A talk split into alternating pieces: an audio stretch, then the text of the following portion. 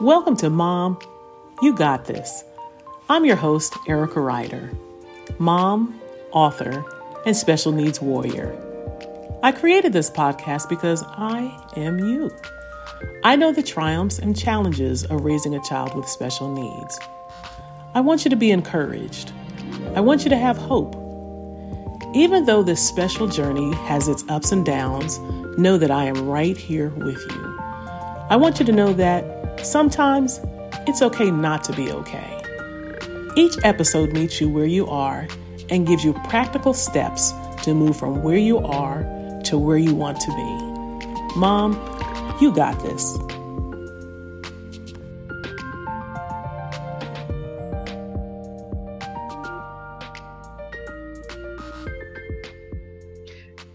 So, Erica, tell us a little bit about My Sister's Keeper. What's the book about and what inspired you to write it?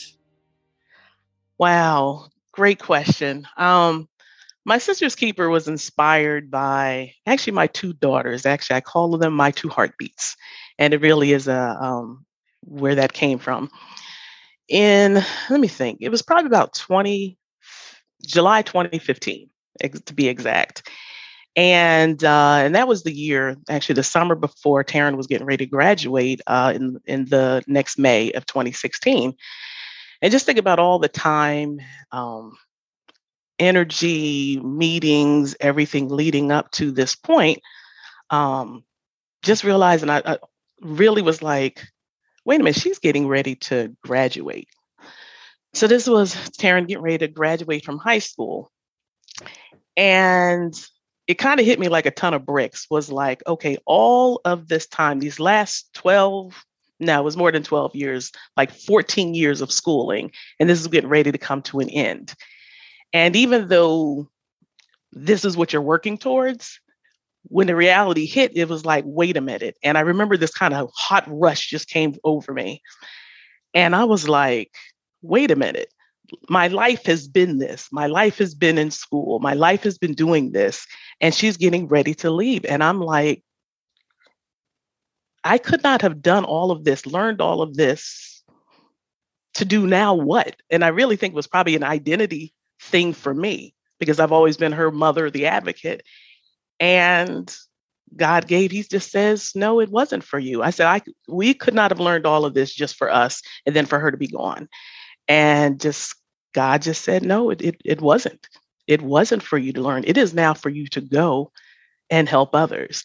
And literally, He gave me that, gave me, and there's a scripture that He gave also. And the scripture is Hebrews 13 16. And it says, And do not forget to do good and to share with others, for with such sacrifices, God is pleased. I'd never looked at the scripture before. And that was him telling me, you got all this, and now you got to help others. So that's really what inspired. And then I thought about my sister's keeper, that's what he gave, is then I thought about my youngest daughter, our youngest daughter, Maya. And she literally is her sister's keeper because of all that she has done with her and what she does. But then also thinking about that Maya, because of her, and she's my regularly able daughter, because of her, she's going to at some point have to take care of her sister. So it was kind of a twofold type of thing. But that's how the book was inspired and that's how it got started. But that's the, yeah, and just a practical, very easy way for parents and spe- specifically moms to be able to uh, navigate this world of special needs advocacy. So, what was your experience before Taryn's birth? Or did you have any experience with children who were differently abled? Honestly, I would probably say no. Like we have, we have a cousin. Like when I thought about special needs, our our cousin, our young cousin, that when we would go to our family reunions, and uh, Co- Co- Odie is her name, and um, that was pretty much it. That was pretty much it, kind of from afar. So it wasn't, um, and I think with that, and then I do think with um, when I worked at Blue Cross in North in New Jersey, um, I would uh, the March of Dimes. So that was just one of the organizations that I started to um, d- donate to and also walk. So I think just kind of, and it wasn't because I had a particular person that I knew of. It was just a uh, I thought a very worthwhile um, organization. So I had started walking years before Taryn was born, but that kind of was probably my my probably the most uh, that I knew about so special for needs. your young cousin you probably since you said it was young cousin and at a distance so you probably didn't have a lot of um close information about what it was like raising them and kind of like what odie did you say odie Odie, what yeah, odie's needs were right so in a very um, distant way you recognized that there were children who had special needs but you knew nothing when Taryn was born nothing. and then what? So then you know nothing. Taryn is born, and what happens? and then I'm like, oh my God.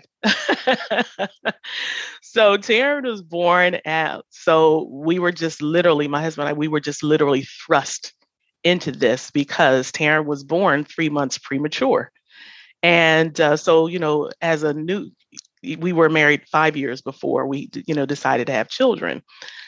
So, you know, you have you look at other parents or your family and you know you have these ideas about oh this is what the child's going to be like and you know all of the things you're planning and oh their room is going to look like this and we're going to do this and we're going to have little matching outfits and you have this idea this like everything's going to be just fine. You see it on the news you see it all the cuteness you see the and that's what my i walked into thinking. And my pregnancy was absolutely literally perfect. I had no morning sicknesses. I I mean literally picture perfect. there are women all over the world hating you right now.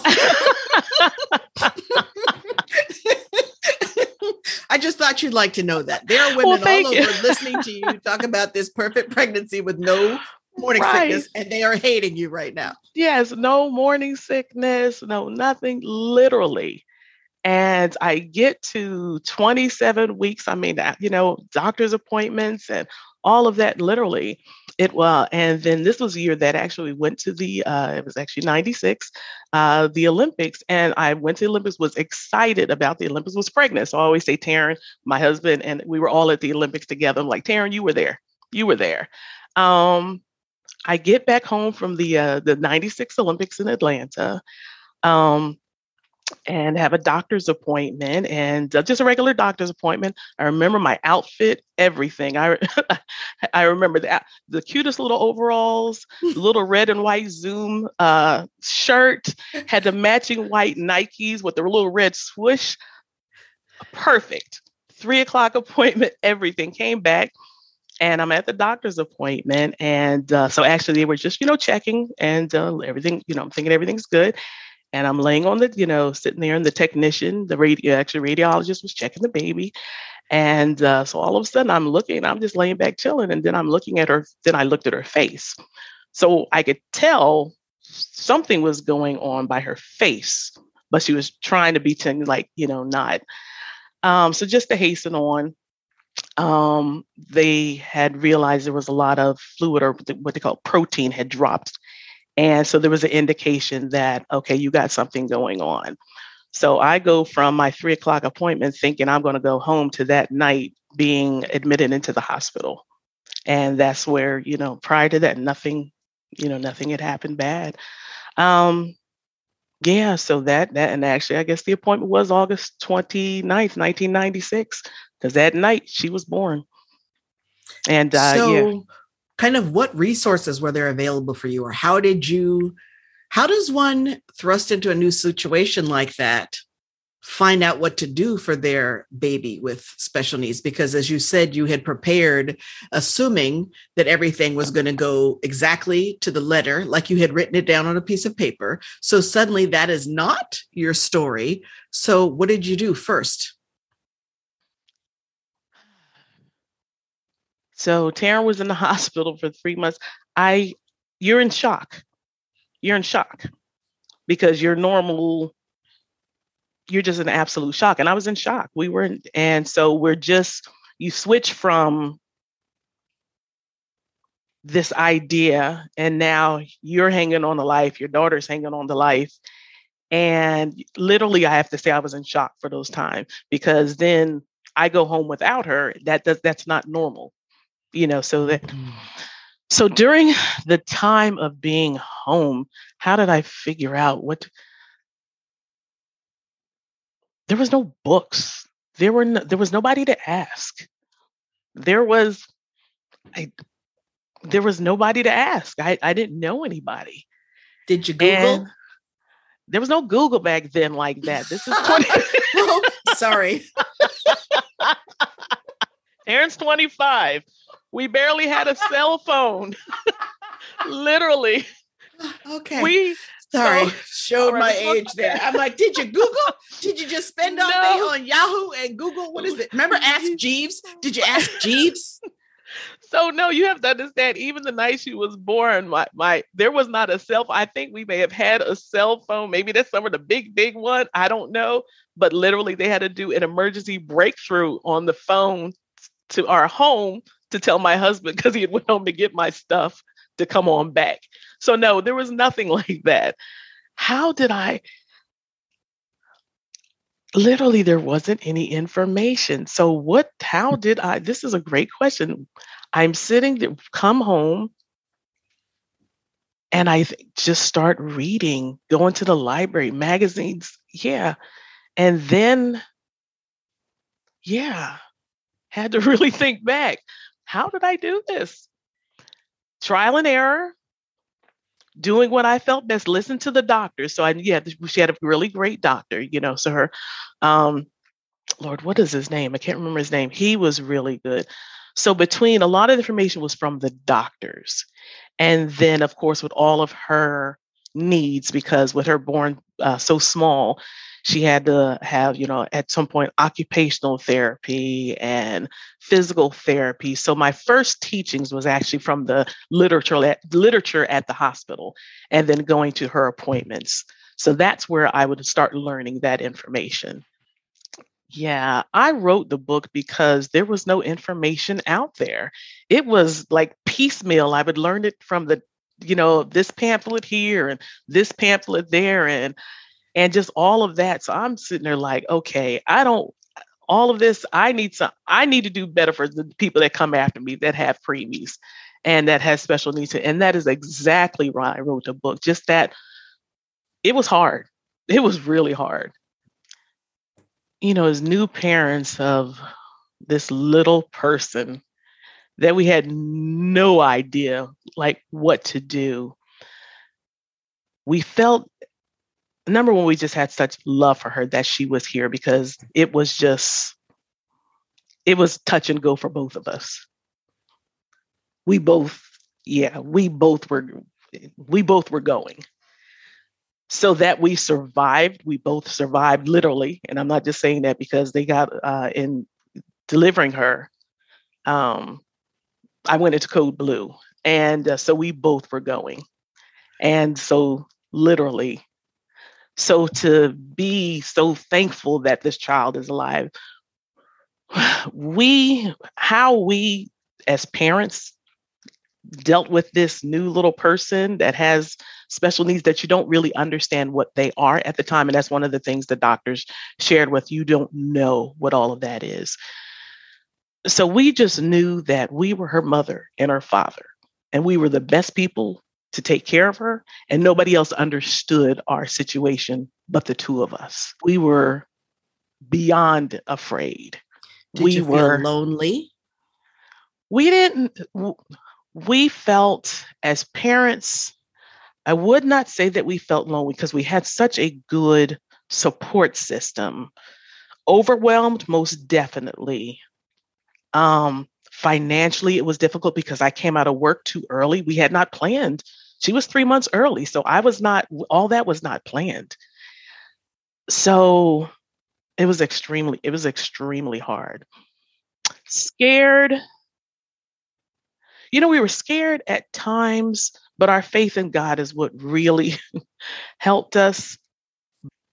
We just knew we had to do this together and it it was it was tiring. It was tiring, but what we you know we really had this kind of great rhythm that when one of us was emotionally up and the other one was down, we just kind of filled in and helped one another.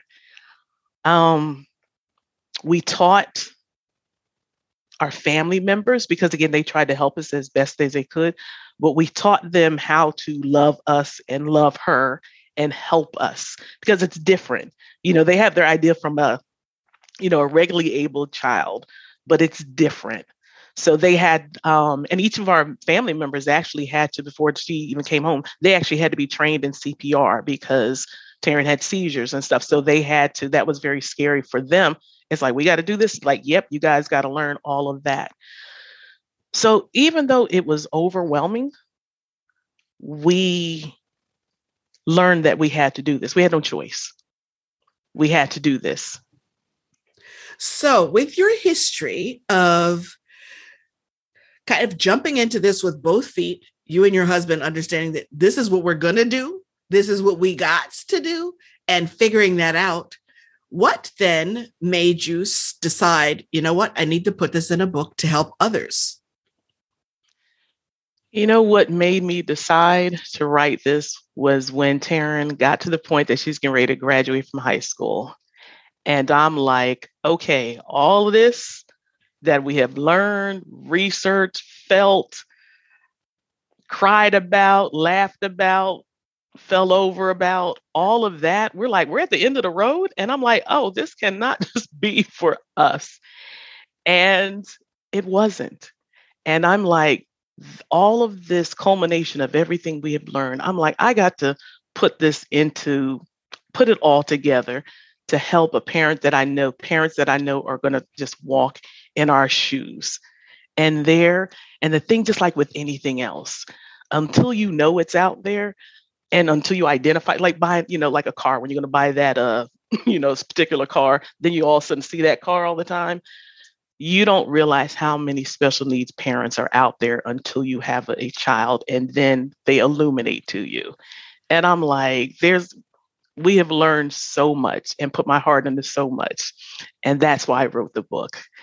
Where is there like a is there a critical time in the baby's life for you to start getting your arms around some of this? Obviously as soon as possible but is there like a, a really important time in the child's development that parents with children with special needs really need to dig in I think, you know, even though the when they're small and infants in the hospital and all that's very important, but that transition when they are now getting ready to get out of your the care of you 24 7.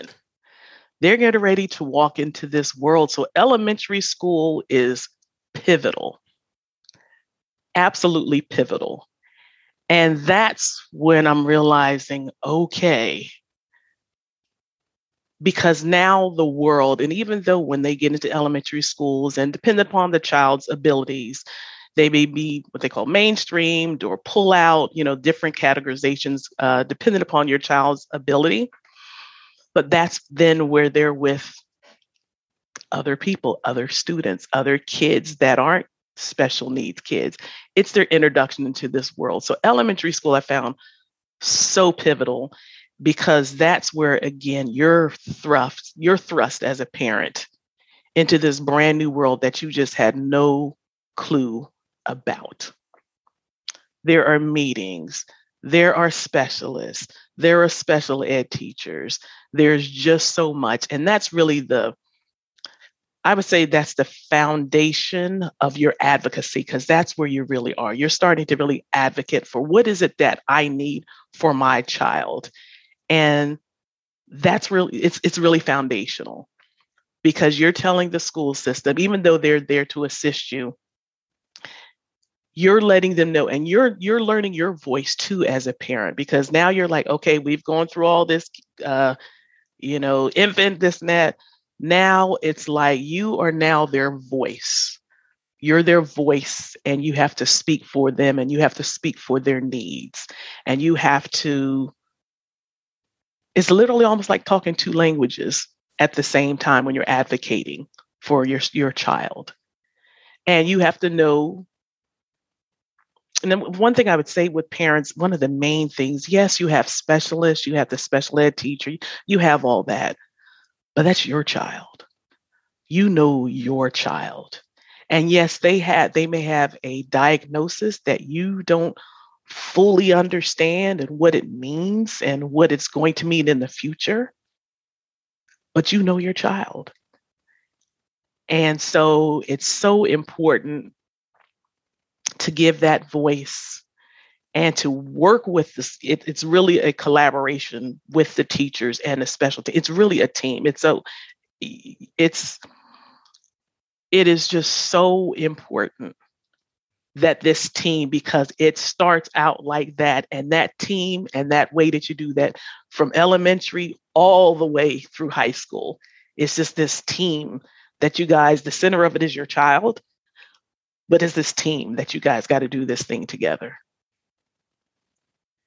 And sometimes as parents, you walk in again, you don't know. This is, you're like, oh my God, you know, whatever your child's diagnosis is, whatever it is, yes, you have doctors and specialists, so they know the technicalities of all that. But when you need something, and when you learn, and then you know as a parent, your voice, especially in school, is very powerful. So the great thing with um, really working well with the teachers and being involved and you got to you got to show up and you got to be involved and you got to talk about these things together.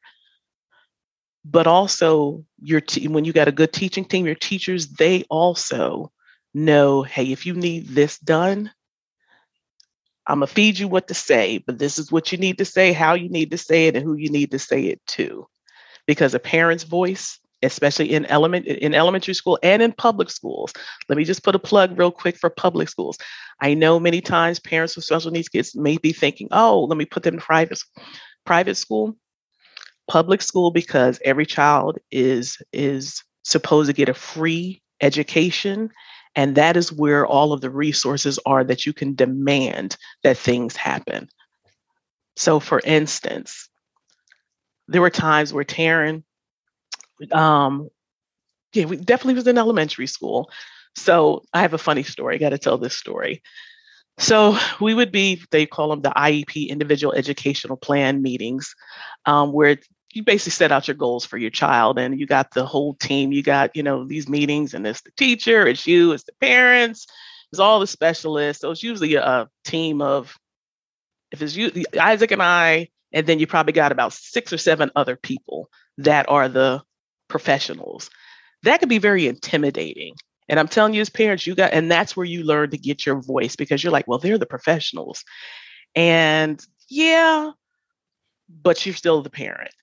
So you learn to kind of speak up. So that's where back to where my confidence, you know, raises because you can demand pretty much anything. And again, demand not being belligerent, but you know, they're only seeing your kid, you know, how many hours during the day. You're like, but I need this. But one of the funny examples when we came to um, North, uh, when she started elementary school at her second school down here, you know, the whole thing was like, oh, you know, we want all the kids in this, you know, the special needs kids, um, you know, to feel a part, you know, to feel because you inclusive, you'll hear that statement of inclusive, you know, inclusivity, and you want them inclusive uh, to be a part. So, um, because the the thought is if you put all kids with different abilities all together that's fine but you really want to have you want to stretch them. So when they see other you know mainstream children that's kind of what helps to push them and stuff and you can learn things. So her school was they said that you know like oh we you know believe in you know you know having them be apart this and that. But then the special needs class was out in a trailer that was across the parking lot. So i'm like hmm so of course I brought that up. Like, yeah, if you guys what you're saying and what you're doing are two different things. Now, Tara and I, we came down. This was we we, you know, we came into that existence. That's what they were used, you know, that's the way it was set up. Well, when Isaac and I got here, it was like, yeah, no, that's not going to work. And um we're at a meeting like yeah and it's like no that that's not going to work at all you guys are saying you want them to be inclusive and you have them going out across the parking lot. And my daughter, she can walk fine, but just kids in, in wheelchairs that you're saying, oh, so we did not let up at all. So talk about, and that was probably my first advocacy voice. Like, oh, there's power because by within the next couple of months, what used to be the teacher's lounge that was inside the building that's right across from the gym, no, right across in the cafeteria, was the new classroom for the special needs children. So that was my first point to know oh, our voice matters. And again, you can't go in there acting crazy, but you go in and uh, you state what needs to happen. Do you think that the competence and the boldness that you have developed over time as you learned how to be an advocate for your child has translated into changing how you show up in your career? It's a good question. I think my confidence it's a it's a combination of things. it's a combination of um, my upbringing and my beloved mother. That her uh, one thing she always says is if uh, just speak up. That was her thing. Speak up. You, just definitely have to speak up. So that is how we were taught. And don't say what you can't do. So those are two lessons. And my mother's like, you speak up, speak up for what you want. And she not only said it, she modeled, she emulated that, she modeled that. Um, and then it has transcended to how I, I operate in my work, definitely. So in I think ways? it's a combination. Um, again, to just really ask for what it is you want, ask for what it is you need, um, and also speaking up for others. The other big thing it has taught me is that when you are speaking up for you, you're also speaking up for others. So, and that's a that's a that's a calling. You know, that's the thing Isaac and I learned. We, you know, we knew that, and we we learned that early on. That yeah, we were in there. We were we we were in there jumping in there with with uh, with Taryn, and it's funny the combination. Now my husband Isaac was a big guy. He was a big big burly guy, but very gentle. But we would go, it was almost like good, no, it was like good cop, good cop in there. They would look at him because they were like, oh, he getting ready to roll. He would be the one silent one, and I'm the like talker. And but when he did say something, it was very pointed, very to the point, and then that was it.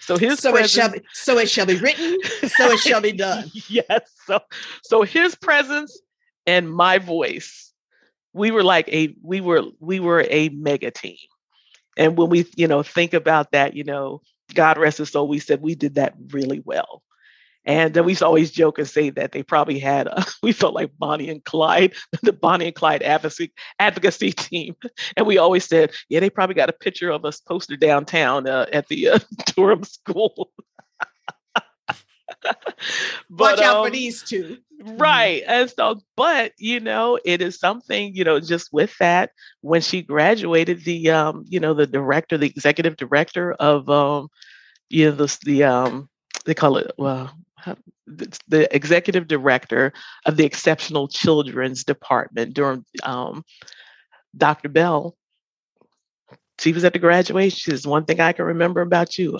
And they got thousands of kids. She says, You were the biggest advocate. She said, I will always remember that about you. And uh, we were. Okay, so why elementary school? If I, why is it so important to really lock in at this point in your child's development?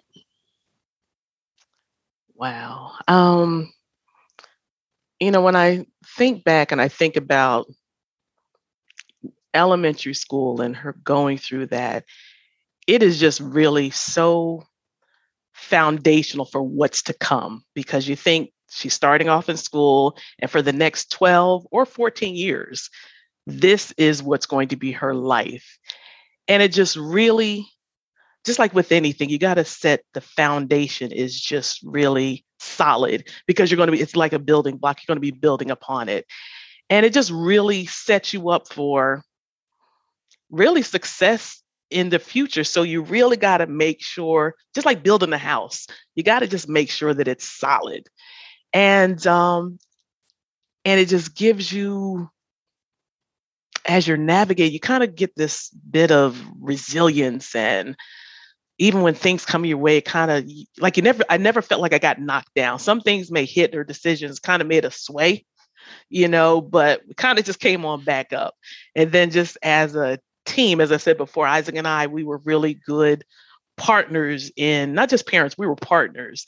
It's because then some days I'm up, he's just like down, and then vice versa. But we we always were in the game together. So just this really determination to just stay with it, stick with it.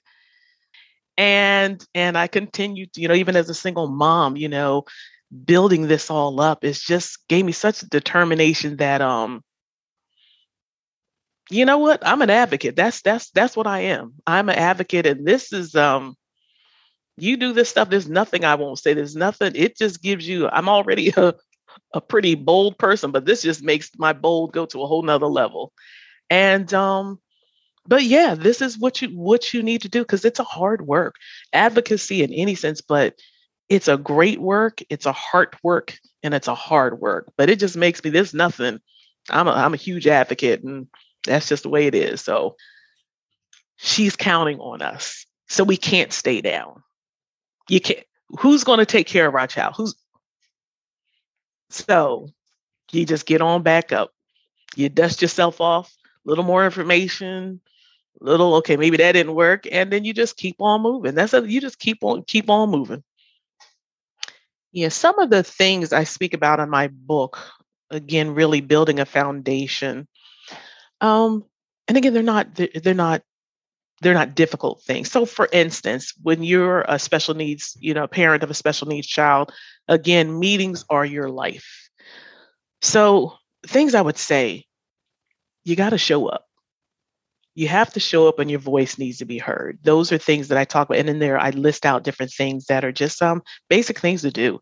You know, show up to the meetings. Um, if you need a person, if you're feeling, you know, go with a, a, person with you. So again, if you have a spouse, have them go. If you have a sister, brother, go, you know, go with somebody if you don't think so, um, that you can handle that on your own. Um, take notes. That was like the biggest thing is like take a notebook because you're not going to remember all this stuff. Sometimes, many times it's emotional that you have a, you know, the teaching team, as I said, most of the times these meetings, um, it's you if you're by yourself or maybe two of y'all but then there's a teaching team of like at least six people telling you about your child telling you things that your child might not be able to do this. It's emotional. Even though you know that your child can't do these things it still hits your heart as your child. It's still your child. So and you're not going to remember everything. So take a note. The other thing is that signals to the teaching team, I'm not playing. So I would sit here and I'm not playing because then I would write my notes, even though they're like, oh, we we take notes. And I'm like, yes, and so do I. Um, so I would get the names of them. So I would know who it was. And if I didn't, I said, Can you spell that name again? So it sends a signal. So back to your boldness, you got to let them know, yes, we are a team. I love that you're helping my daughter. We are doing this thing. But if something happens to go awry, we're going to circle back around because we're going to need to get what we need to get. So that's a very basic, but take a notebook because it sends it, it sends a signal. So I talk about that. Um, and the way that I wrote the book, I, am a mom. I'm a busy mom, and that's how I wrote it. We're busy. We don't have time to be doing a lot of reading. We don't have that time. So it's really a very easy. It's bullet points. So when you just happen to go into chapter, so you go into the elementary chapter, you'll just see little bullet points about take a note, do this, blah blah blah. So I'm convinced I have a child that's I have a special needs child that's getting ready to start elementary school. So I buy your book so, is the book enough? What if I have other questions? Congratulations on your child getting ready to go off to elementary school. I believe the way that I wrote, wrote the book as a mom just made it very simple and easy and bulleted. However, if you do want more information, I really invite you to visit my website, which is eveconnection.com. And there's a lot of great information there. But you also uh, there's a, also a place where you can actually get on my mailing list as more information comes out. So either way, between the book, the website, I think you're going to be way covered. You can also visit the contact form on the website, and I can respond to your question there. Thanks for listening to this episode. Additional information from author Erica Ryder can be found on the website eveconnection.com. If you'd like to buy a copy for yourself or a copy from a friend of her workbook, My Sister's Keeper, for moms to help their child with special needs thrive, you can get this on the website at eveconnection.com slash book or by visiting Amazon to get the Kindle version. Thanks for joining us, and we'll catch you in the next episode.